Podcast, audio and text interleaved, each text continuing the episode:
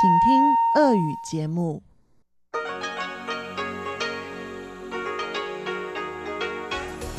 В эфире Международное радио Тайваня. Здравствуйте, дорогие радиослушатели! В эфире Международное радио Тайваня и вас из тайбэйской студии приветствует ведущая Анна Бабкова.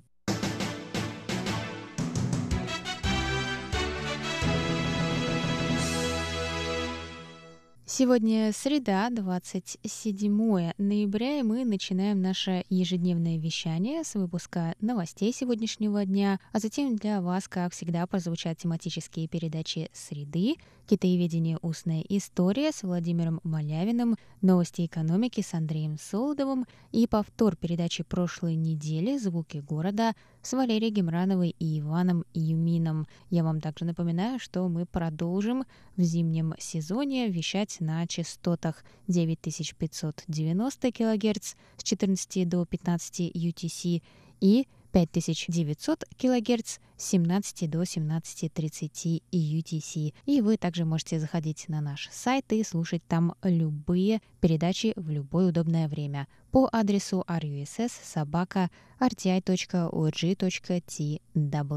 А теперь давайте к новостям.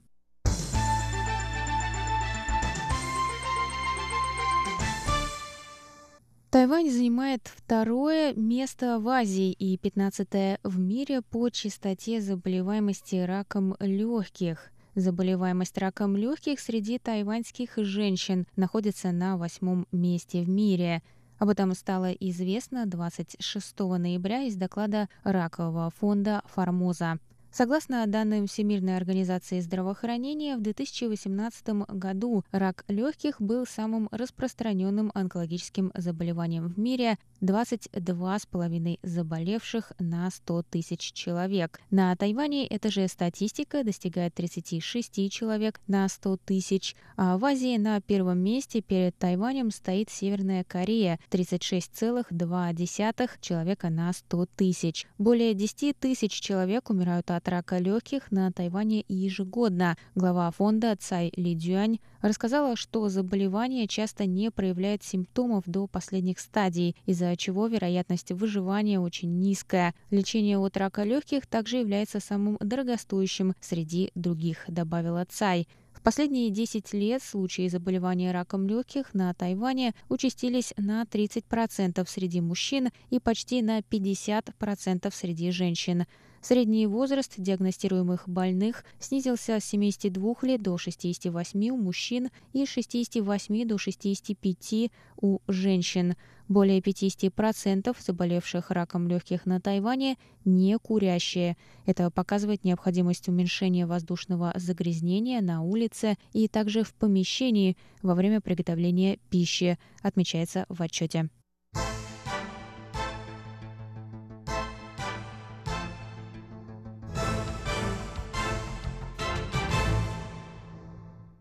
На парковке международного аэропорта Тауюань начнут в 2020 году тестировать беспилотные шаттлы, которые будут доставлять водителей к их автомобилям при предъявлении ими водительского удостоверения. Пресс-секретарь аэропорта Ли Деньго рассказал 26 ноября об усилиях по превращению аэропорта в умный объект инфраструктуры. Среди уже введенных в работу аэропорта умных технологий Ли назвал автоматы саморегистрации на рейс, стойки для самостоятельной сдачи багажа и систему автоматического паспортного контроля e-Gate.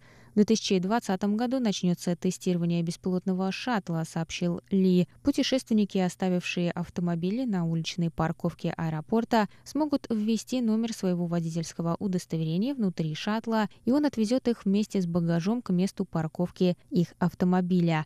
Первое время на крытой территории двухэтажной парковки второго терминала услуги шаттла доступны не будут, подчеркнул Ли. Кроме того, в будущем планируется ввести использование технологии распознавания лиц на регистрации и при посадке.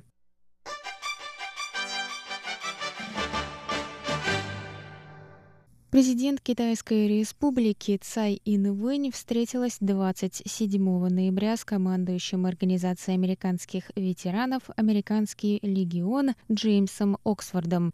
Президент поблагодарила организацию за поддержку Тайваня и выразила надежду на расширение обменов между Тайванем и США в сфере дел ветеранов. Цай сказала, что ее правительство продолжит усердно работать над обеспечением достойного будущего для отставных военных.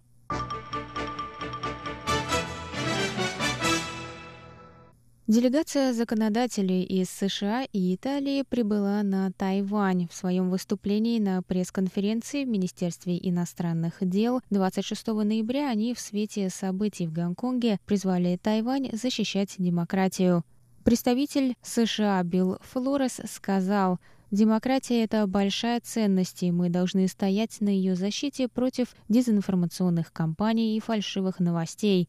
Флорес отметил рост этой угрозы в преддверии выборов по всему миру, в том числе в Гонконге. Он высказал предположение, что Тайвань, вероятно, также испытает на себе подобное вмешательство перед президентскими выборами в январе. Бывший министр сельского хозяйства Италии, сенатор Джан Марко Чинтинайо, выразил озабоченность в связи с сложившейся ситуацией от лица своей делегации. Он сказал, Тайвань проведет президентские выборы через несколько месяцев. Мы надеемся, что все свободы и демократия будут соблюдены. Он добавил, что Тайвань не должен быть исключен из деятельности международных организаций. Он отметил важность участия Тайваня в решении вопросов здравоохранения и изменения климата.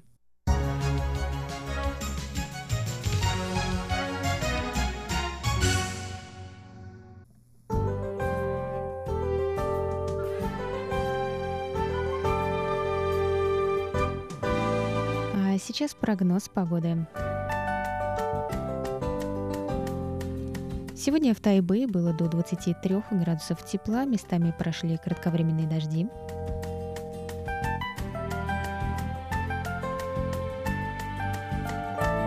Завтра в Тайбэе до 19 градусов тепла, также возможны дожди.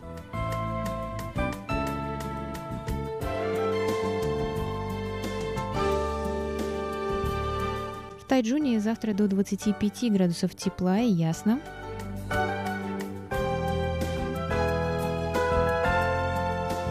А на юге острова в городе Гаусюни до 27 градусов тепла, солнечно с переменной облачностью.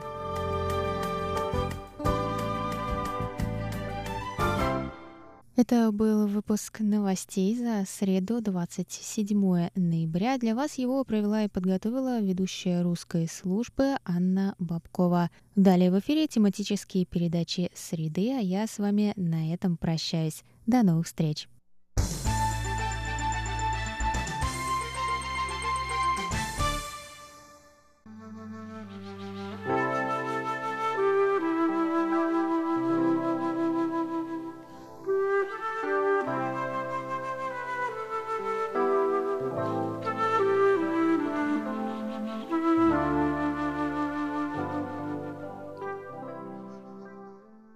Говорит Международное радио Тайваня. Здравствуйте, дорогие радиослушатели. В эфире передача «Китаеведение. Устная история». Э, я продолжаю и, надеюсь, сегодня я закончу знакомить вас с интервью известного нашего китаеведа Юрия Львовича Кроля, специалиста в области культуры и истории древнего Китая. Юрий Львович известен прежде всего как исследователь э, великого древнекитайского историка Сыматяня, именно как исследователь, э, а не как переводчик. И э, об этом он много тоже говорит, о своей работе, своем исследовании исторического труда Сыматяня.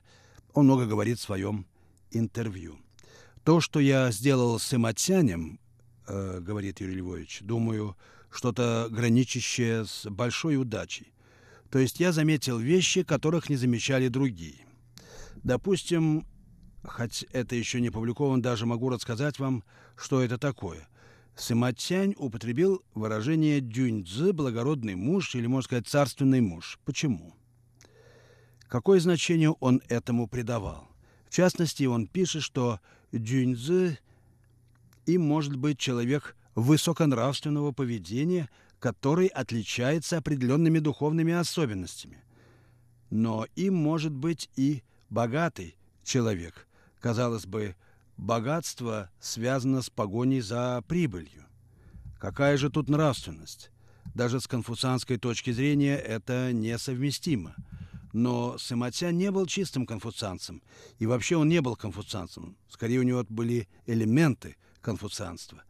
Я считаю, что он близок к даосизму. Так какое отношение богатство имеет к нравственности?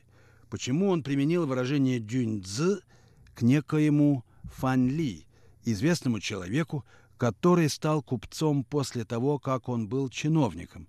Значит, на взгляд Сыматяня, натура у того была купеческая. Занимаясь Сыматянем, я понял, почему. Через биографию его внука. Это была одна семья. И, как во всех хороших китайских семьях, там была семейная традиция.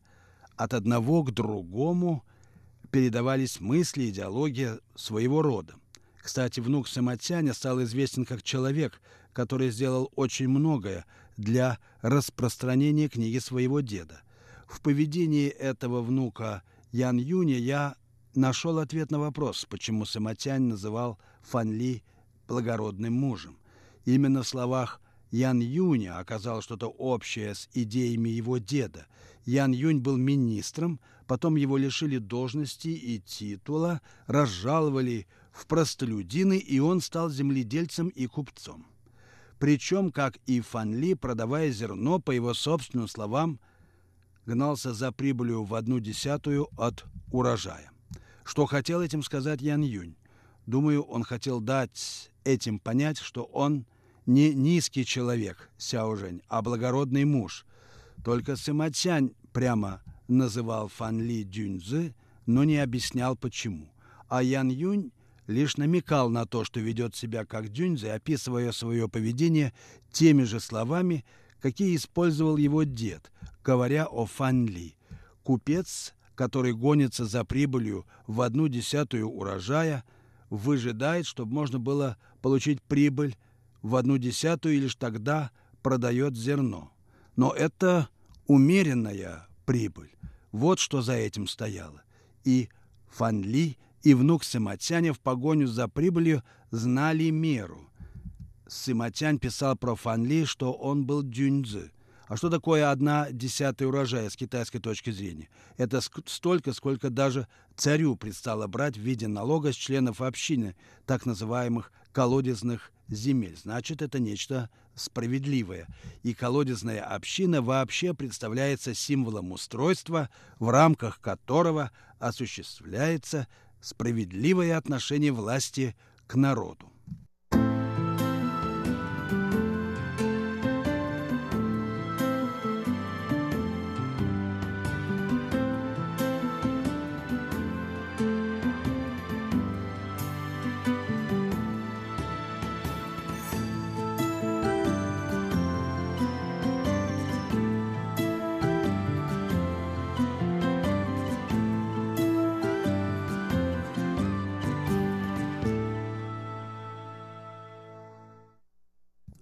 Вы слушаете передачу «Китаеведение. Устная история» Международного радио Тайваня. Передачу ведет Владимир Малявин. Тема сегодняшней передачи, как и целого цикла предыдущих, интервью известного отечественного синолога Юрия Львовича Кроля. В этом интервью он рассказывает, разумеется, о своей жизни, о своей профессиональной карьере, о своих контактах – с коллегами о положении дел в отечественном китаеведении. Вот что он сказал на вопрос, какие недостатки он видит в отечественном китаеведении и чем вообще оно отличается от западного. Ну, прежде всего, сказал Юрий Львович, э, тем, что у нас есть идеологический нажим на человека. Особенно сильным он был в советское время – Сейчас стал гораздо легче, конечно. Прежде люди специально вставляли себе в диссертации цитаты из классиков марксизма, которые им и не нужны были. Но они старались показать причастность своих исследований к официальной идеологии.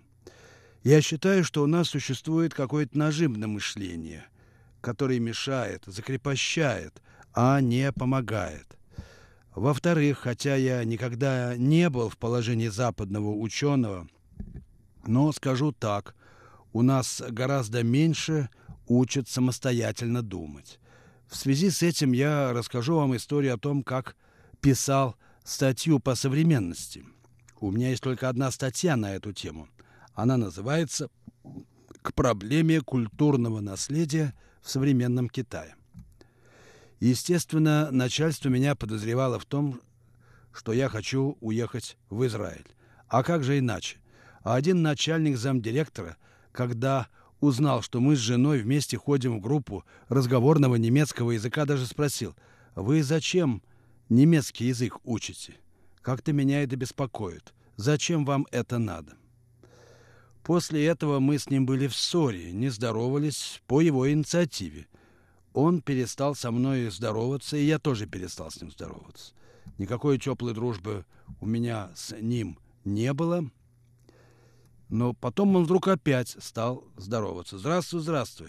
А ты знаешь, что должен на институтском семинаре сделать доклад «Проблема культурного наследия в современном Китае»?» Видимо, задание было дано в целях, чтобы я оформил допуск в спецхран, а это могло помешать получить разрешение на выезд. Но это моя догадка, потому что прямо мне об этом не говорили. Я сказал, нет, не знаю. И что я в этом понимаю? Он ответил, ну ничего, мы тебе поможем. И вот меня посылают в Москву, командируют в Институт Дальнего Востока, где был доступ к материалам по современному Китаю.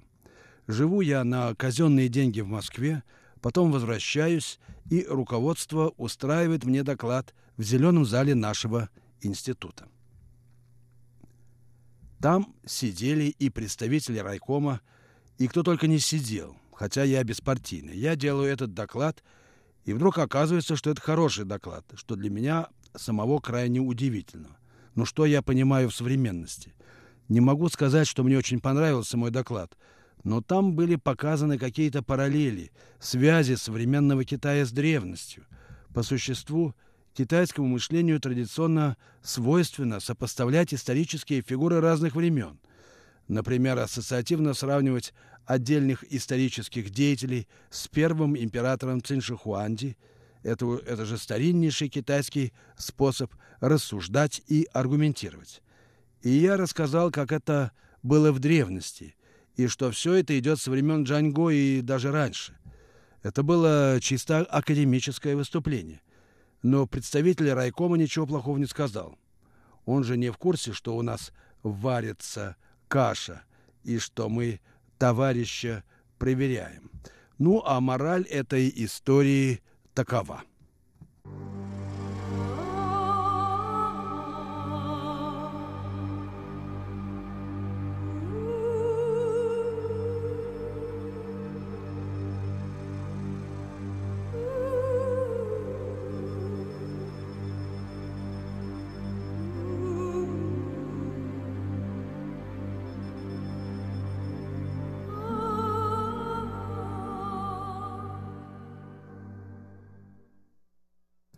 Вы слушаете Международное радио Тайваня, передачу «Китаеведение. Устная история». Передачу ведет Владимир Малявин. Итак, какова же мораль истории с докладом Юрия Львовича Кроля, о которой он говорит в своем интервью в рамках нашей программы? Э, после того, как он выступил у себя в Институте Востоковедения в Ленинграде с этим докладом. Ему сказали, что этот доклад надо превратить в статью. И тот самый замдиректора, который со мной не здоровался, сказал, покажи мне. Я сказал, хорошо. Но не показал, а послал в Москву, в журналы «Народы Азии и Африки». Оттуда статью понесли в ЦК КПСС. Это был как раз момент изменения отношений с Китаем, в частности, по вопросам границы. Это были 80-е годы. Ну, нельзя сказать, что мою статью просто опубликовали. Тут все сложнее, продолжает Юрий Львович. В общем, приезжаю в Москву на конференцию «Общество и государство в Китае», делаю свой доклад, а в перерыве решил, что надо посмотреть статью. Отправляюсь к редактору народов Азии и Африки Лие Каленовой Мне говорят, что редактора сейчас нет. Я тогда говорю сотрудникам редакции. Мне нужно только исправить одно место в корректуре статьи, которую она мне присылала. Вы мне можете эту статью дать? А какая у вас статья? К проблеме культурного наследия в современном Китае. В итоге выдают мне статью. Я начинаю искать то место, которое хотел исправить. Просматриваю текст и вижу, это просто не та статья. У меня не было никаких общепринятых тогда штампов, с моей точки зрения безобразных и оскорбительных и для науки, и для Китая, и для всех на свете. Но их насовали туда. Тогда я рассказал Делюсину, что мне, не спросясь, изменили статью после того, как я уже подписал ее корректуру. Он сказал мне «боритесь». При этом Делюсин открыл мне глаза на совершенно явную причину того, что произошло. А дело было в том, что на уровне советского райкомовского сознания все написанное в статье было очень похоже на нашу идеологию, к которой они привыкли. Все точно такое же, только географические названия и фамилии другие. Потому что китайцы все это у наших 30-х годов позаимствовали. Тогда я решил, что мне эта статья совершенно не нужна, что это не по моей теме, и сказал в редакции, «Хорошо, я снимаю статью. Вы не можете ее снять. Я снимаю свою фамилию. Я этого не писал. Тогда они начали бегать за мной, потому что это был скандал, ведь статья уже была одобрена в ЦК. Вот такая случилась история.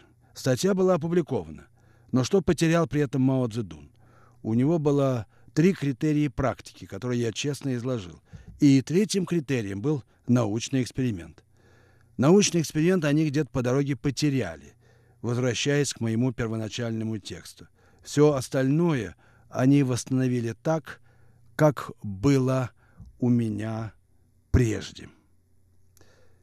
Ну, вот такая история произошла, она показательная, говорит э, Юрий Львович. Я стольким людям сказал, а говорят еще, что нельзя писать о современности.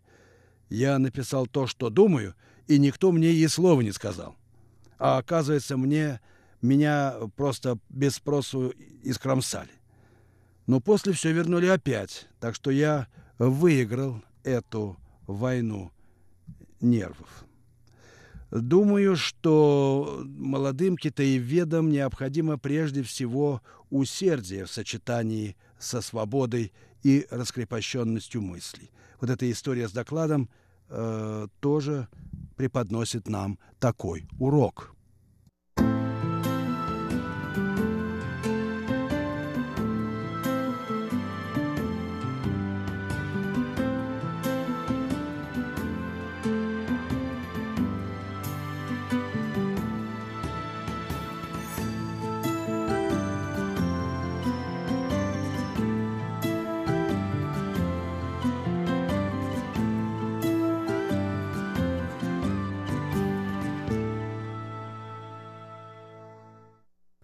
Вы слушаете передачу «Китаеведение.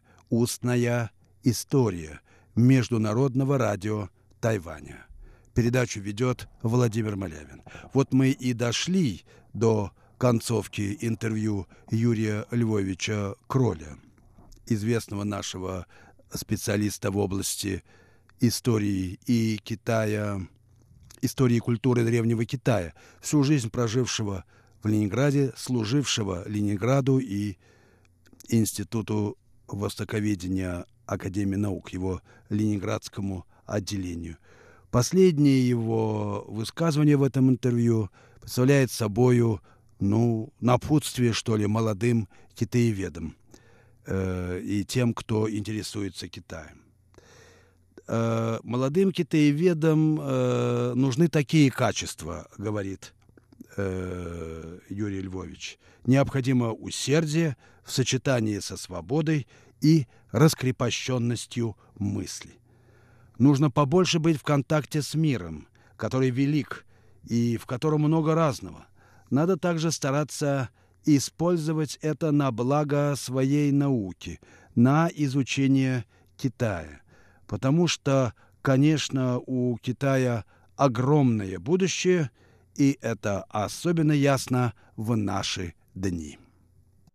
И уже совсем под занавес этого интервью один чисто личный сюжет Юрия Львовича Кроля. Его поиски работ отца, репрессированного, то есть, попросту говоря, расстрелянного в 1938 году. Я стал искать произведения отца, рассказывает Юрий Львович. Мне хотелось восстановить память о, о нем и о его творчестве. У нас дома ничего не осталось, хотя я помню картину, которая висела у меня над кроватью. Картина пропала во время блокады. Но друг отца, художник Калужнин, сохранил некоторое количество его работ небольшого формата, и он прислал эти работы мне. Передал их через маму, когда они встретились после войны. Как он сказал, пусть знает, что его отец был художником.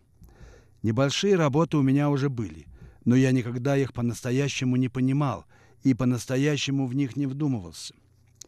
Но когда передо мной встала задача – вот найти материалы, я решил, что буду искать работы отца. И первое, что я узнал, это у кого находится художественный архив Калужнина, в котором было несколько произведений моего отца. Он находился у художника Анкудинова. Это был человек высокого благородства. Он безвозмездно передал мне отцовские картины. И теперь я могу их показать всем это не вошло в противоречие э, с, э, с рабочими отчетами и с моей работой как китаеведа. Но я не уверен, что не войдет, потому что это дело засасывающее. Мой отец был иллюстратором детских книг. Писатель Фрезинский тоже великодушно подарил мне работы отца. Он занимался жизнью писательницы Серапионовой сестры Елизаветы Полонской, автора детских книг, одну из которых иллюстрировал мой отец. И вместе с ее архивом у него оказались наброски, варианты иллюстраций отца. Мне предложили написать об этих иллюстрациях. Я согласился, но мало времени для подготовки. Я же не специалист в этой области. И у меня не было возможности хорошо подготовиться к написанию этого текста. Но все-таки я надеюсь, когда-нибудь я выход найду. В молодости у меня было больше наработок, и сейчас есть разного рода наработки, и э, я думаю, я смогу э, дойти до публикации довольно систематического свойства о творчестве, жизни и работе моего отца. Вы э, слушали передачу «Китаеведение. Устная история». Передачу подготовил Владимир Малявин. На этом я заканчиваю э, эту передачу и желаю вам всего доброго. До следующих встреч.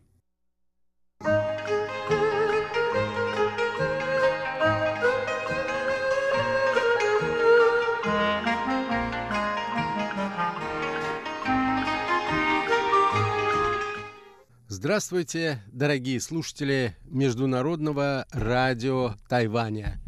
В эфире еженедельная передача из рубрики «Новости экономики».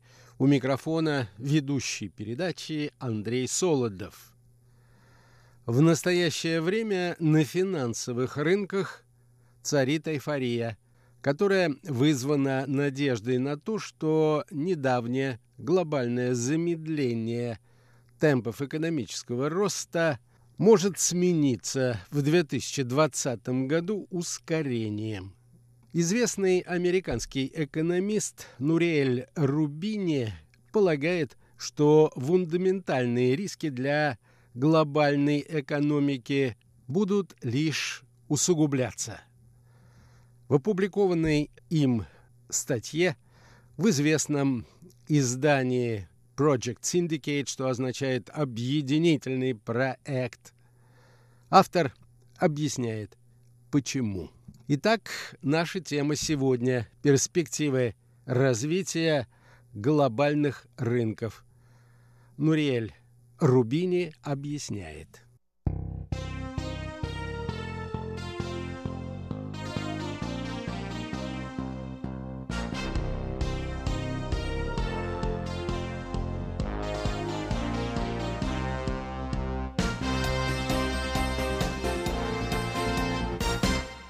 В мае и августе нынешнего года, пишет автор, приступы эскалации торгового и технологического конфликта между Соединенными Штатами и Китаем заставили нервничать фондовые рынки и привели к снижению доходности облигаций до рекордно низких уровней. Но это было тогда, а сегодня финансовые рынки – в очередной раз испытывают пьянящее головокружение. Котировки американских и других акций устремились к новым высотам. И даже начались разговоры о потенциальном бурном всплеске их стоимости. Эйфория на финансовых рынках вызвана желанием не упустить шанс рефляционной торговли ценными бумагами в надежде на то, что недавнее глобальное замедление темпов роста экономики сменится в 2020 году ускорением и более устойчивой инфляцией. А последнее может помочь росту прибыли и стоимости рискованных активов. Внезапный переход от сброса рискованных активов к их покупке, отмечает автор, объясняется четырьмя позитивными событиями. Во-первых, весьма вероятно, что Соединенные Штаты и Китай достигнут соглашения так называемой первой фазы, которая, по крайней мере, временно остановит любую дальнейшую эскалацию торговой и технологической войны между ними. Во-вторых, несмотря на неопределенность, связанную с выборами в Великобритании 12 декабря, премьер-министр Борис Джонсон как минимум сумел заключить предварительное соглашение о так называемом мягком Брексите, то есть мягком выходе из состава Евросоюза. Поэтому вероятность ухода Британии из Евросоюза без всякого соглашения значительно снизилась.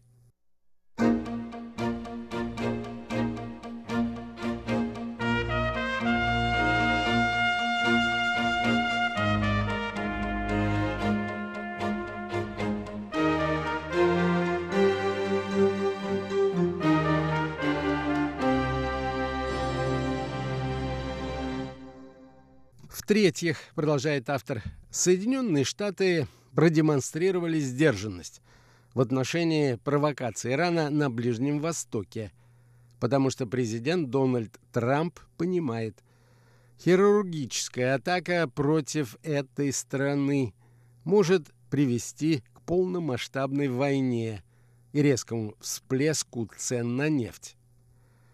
И, наконец, Федеральный резерв Соединенных Штатов, Европейский Центральный банк и другие крупные центральные банки сыграли на опережение геополитических проблем, занявшись смягчением монетарной политики.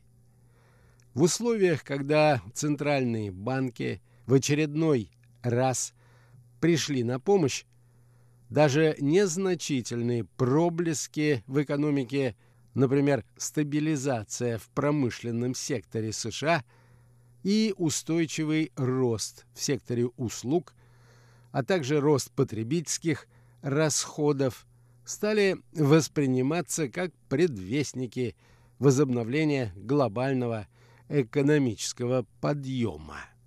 Тем не менее, предупреждает Нурель Рубини – Многое свидетельствует о том, что с мировой экономикой не так уж все и хорошо.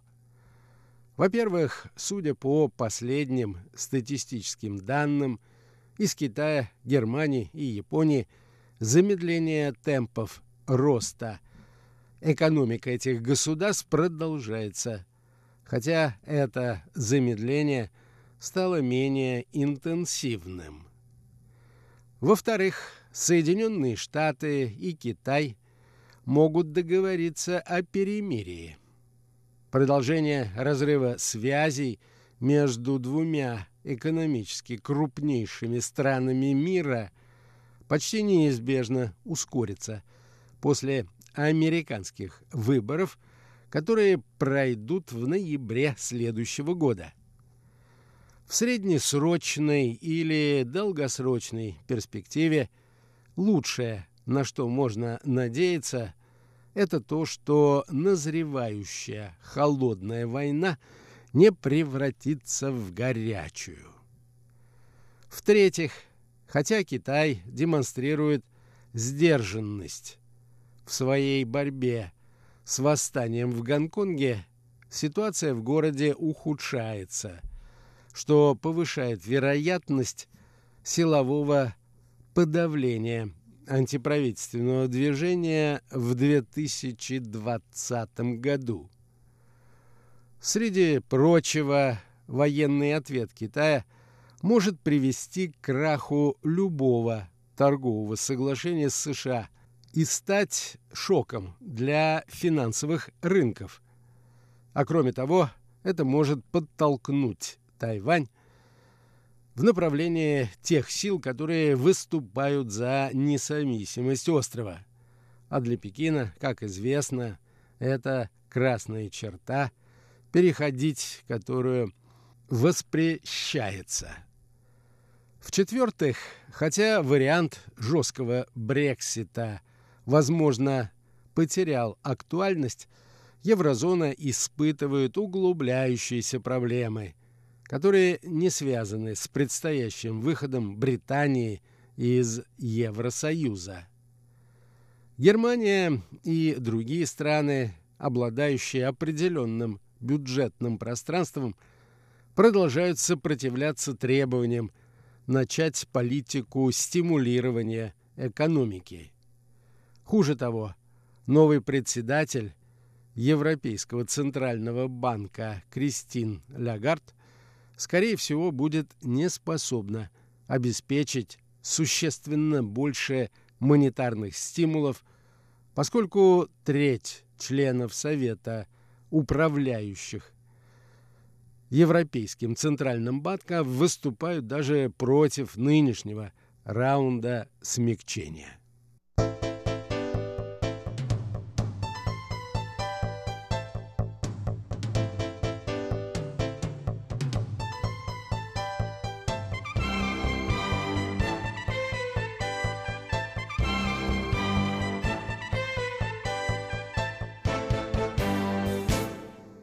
Помимо проблем, связанных со старением населения, ослаблением спроса в Китае, а также затратами на выполнение новых стандартов выбросов парниковых газов, Европа остается уязвимой еще и перед регулярно повторяемой угрозой американского президента ввести импортные пошлины – на немецкие и другие европейские автомобили.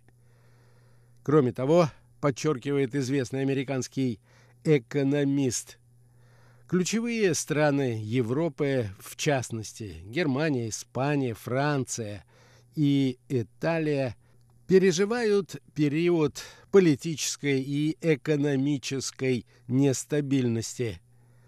А это, в свою очередь, может иметь своим результатом рост экономических проблем, с которыми сталкиваются правительства этих государств. Наконец, в-пятых, поскольку организованные Соединенными Штатами парализующие санкции против Ирана стали сегодня одной из причин уличных беспорядков в этой стране, иранский режим может не увидеть для себя иного выбора, кроме как продолжить заниматься разжиганием нестабильности на ближневосточном регионе для увеличения издержек подхода, выбранного Америкой. На Ближнем Востоке уже царит беспорядок. Массовые протесты начались в Ираке и Ливане. Причем последняя страна является фактическим банкротом. Ей грозит валютный, долговой и банковский кризис. В условиях нынешнего политического вакуума в Ливане поддерживаемая Ираном Хезбалла может решить напасть на Израиль. Много новых рисков возникло после вторжения Турции в Сирии, включая риски для поставок нефти из иракского Курдистана. Не видно конца гражданской войне в Йемене, а в Израиле сейчас отсутствует правительство. Весь регион таким образом превратился в пороховую бочку. Ее взрыв способен спровоцировать нефтяной шок и новый приступ избавления от рискованных активов. В-шестых, продолжает профессор Рубини, центральные банки приближаются к пределам своих возможностей в части поддержки экономики, а применение бюджетных мер сдерживается политическими причинами и многочисленными долгами. Да, конечно, монетарные власти могли бы прибегнуть к еще более нетрадиционным методам, а именно к монетизации бюджетного дефицита в случае, если произойдет новый спад. Но вряд ли они будут это делать до тех пор, пока новый кризис не окажется достаточно ощутимым.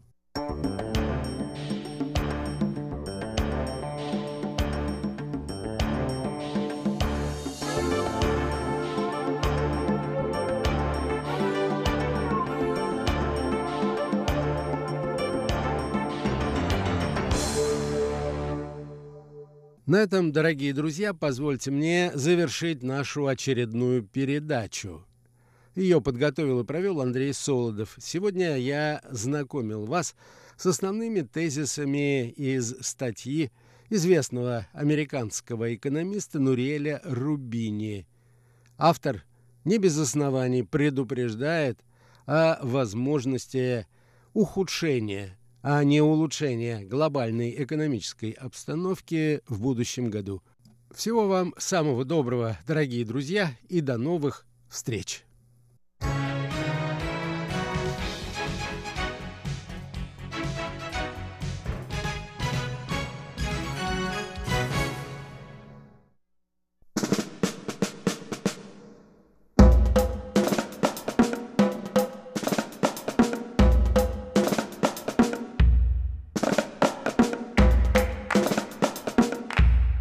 Здравствуйте, дорогие друзья! Вы слушаете Международное радио Тайваня. В эфире передача «Звуки города». Из тайбейской студии вас, как всегда, приветствует Валерия Гемранова и... Иван Юмин. Всем привет! Дорогие друзья, сегодня мы продолжим рассказывать вам об одной из самых популярных среди туристов улиц Тайбэя – улице Юнкан.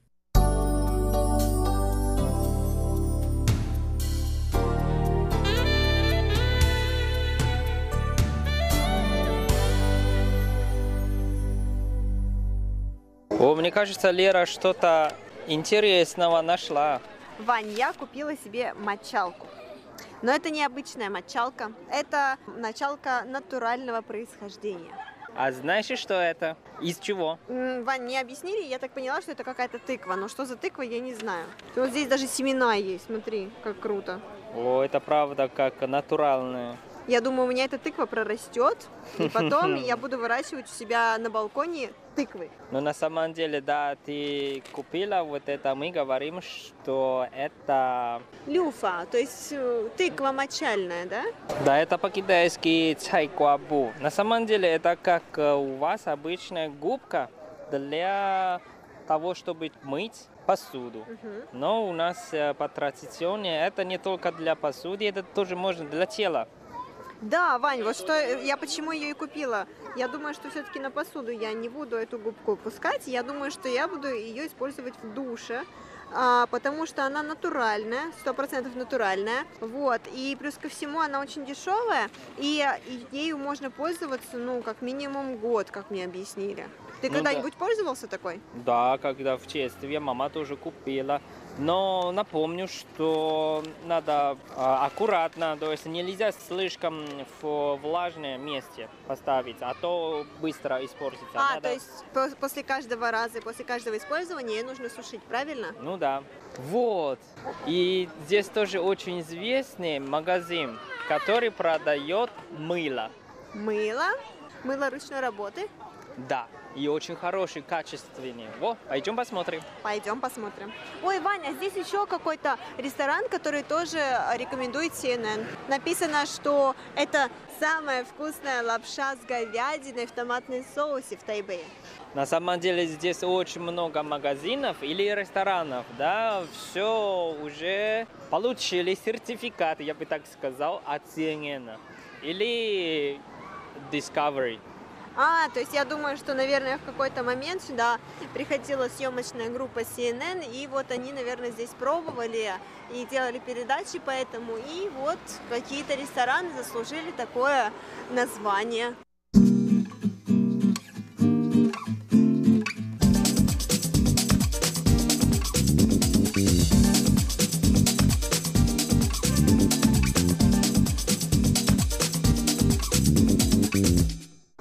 Пришли мы.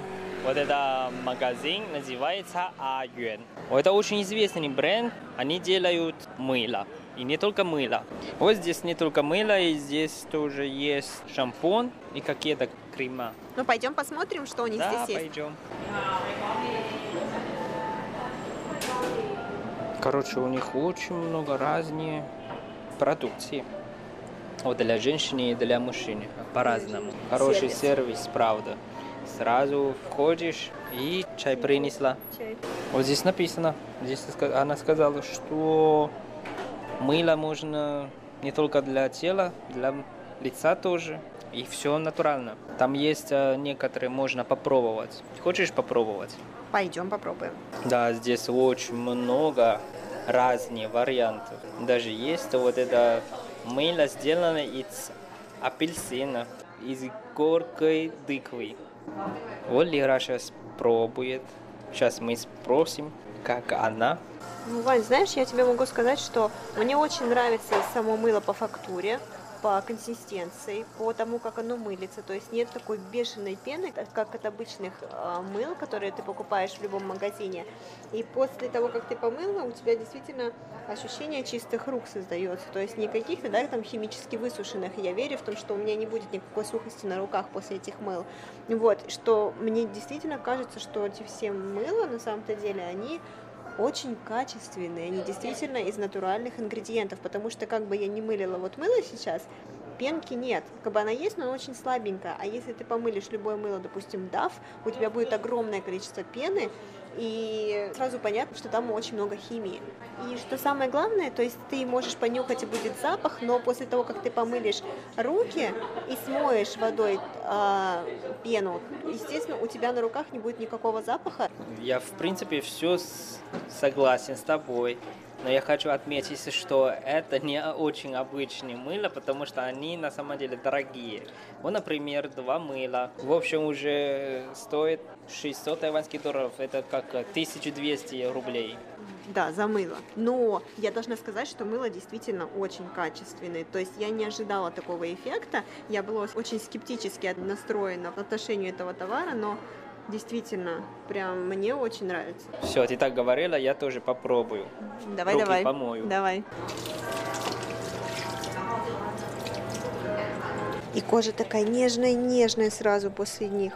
Ваня, это просто чудо какое-то. Да, классно, правда. Как будто стал опять ребенком. Такая кожа, как в чаше. Тогда я понимаю, почему японцы, они сюда очень ну, часто проходят и покупают как сувенир, потому что тайваньский бренд и качественные мыло, качественные вот это косметики, это очень хорошо делать как подарок.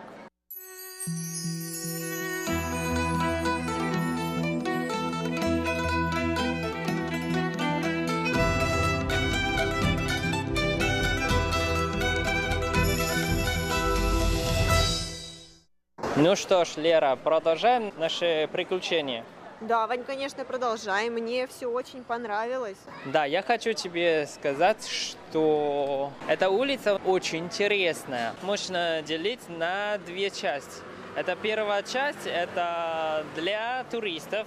То есть очень много магазинов, ресторанов, разные вещи можешь смотреть и покупать. А вторая часть, то есть после... Сейчас мы увидим перекресток. После этого перекрестка шум уже сразу пропадет. И вторая часть – это уже жилой район. Вот и уже почувствовала, что сразу людей стало намного меньше. Да, Вань, почувствовала. И сразу настроение вот Йонканге, то есть улица Йонканг пропала абсолютно. То есть сейчас ощущение, что ты просто идешь по какой-то а, улочке в Тайбэе. И все. Никаких тебе особенных магазинчиков, никаких тебе интересных ресторанчиков. Вот я же сказал, что эта улица делится на две части. Почему она так делится? Вот смотри, впереди вот это маленький перекресток. Вот э, через это перекресток уже вторая часть Юнкан. А здесь последнее, можно так сказать, что интереснее. Я вижу попы собачек. Да, интереснее магазин и кофейня. Это... А, то есть это кофейня? Да. А, Здесь точно, это кофе. сувенир можно покупать, очень разные, очень интересные. И можно сесть, кофе попить, покушать. Слушай, правда, я нигде, нигде на Тайване, я была на Тайване во многих туристических местах, но нигде, кроме как вот здесь, я не видела подобных сувенирчиков. Правда, мне кажется, это очень интересно.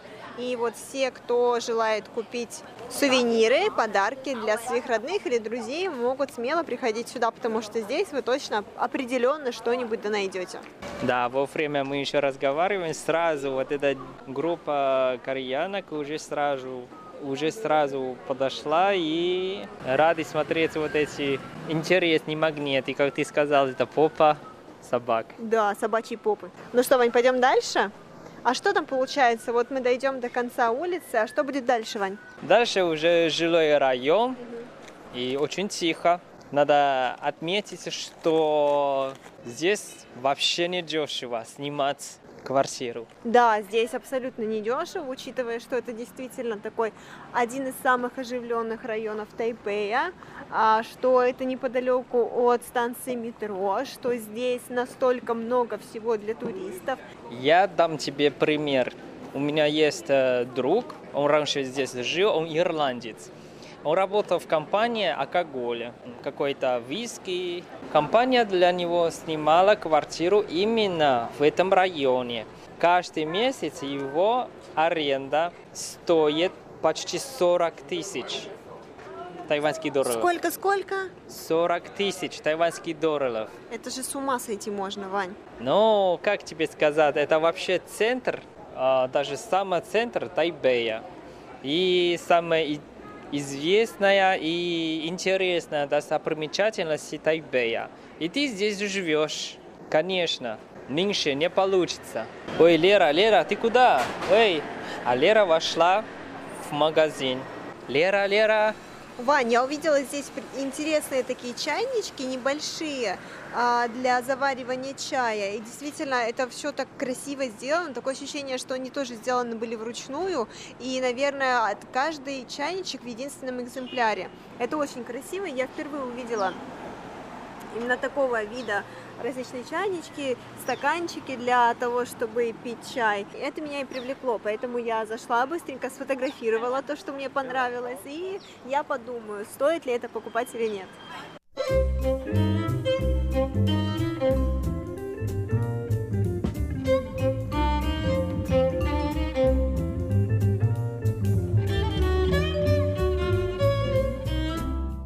Мы уже почти прошли целую улицу. Но улица на самом деле не длинная и не широкая, но достаточно, но достаточно интересная и живая. Но как я сказал, что сразу через э, перекресток ты уже чувствуешь совсем разные, как мир. Первая часть улицы очень оживленная, и через перекресток мы уже сразу пришли более тихий и уютный, можно так сказать, что район. Вот смотри, впереди есть парк, а здесь опять парк. О, маленькая улица, на маленькой улице сразу два парка. Неудивительно, что аренда на квартире. На так, квартиры. на квартире так дорого. А еще другая причина. Вот это район вообще очень близко к известному зданию с Тайбэй 101. Еще совсем рядом самый большой парк в Тайбэе, Даан, тоже рядом. Так что можно сказать, что вообще не удивительно, что такая цена, чтобы здесь снимать квартиру. Да, Вань, но все-таки 40 тысяч это слишком много. Ты можешь здесь жить спокойно, не шумно. Вот смотри, мы сейчас, мы, мы сейчас сели в парке. Не чувствуешь, что ты, мы только что были на достопримечательности, там столько людей. Но, а если ты захочешь что-то вкусное М. перекусить, Мгм. просто выйдешь из дома пешком минут три, и ты сразу найдешь. Конечно, такая цена же. Ну вот, это улица Йонкан. Я бы сказала, это стоимость комфорта.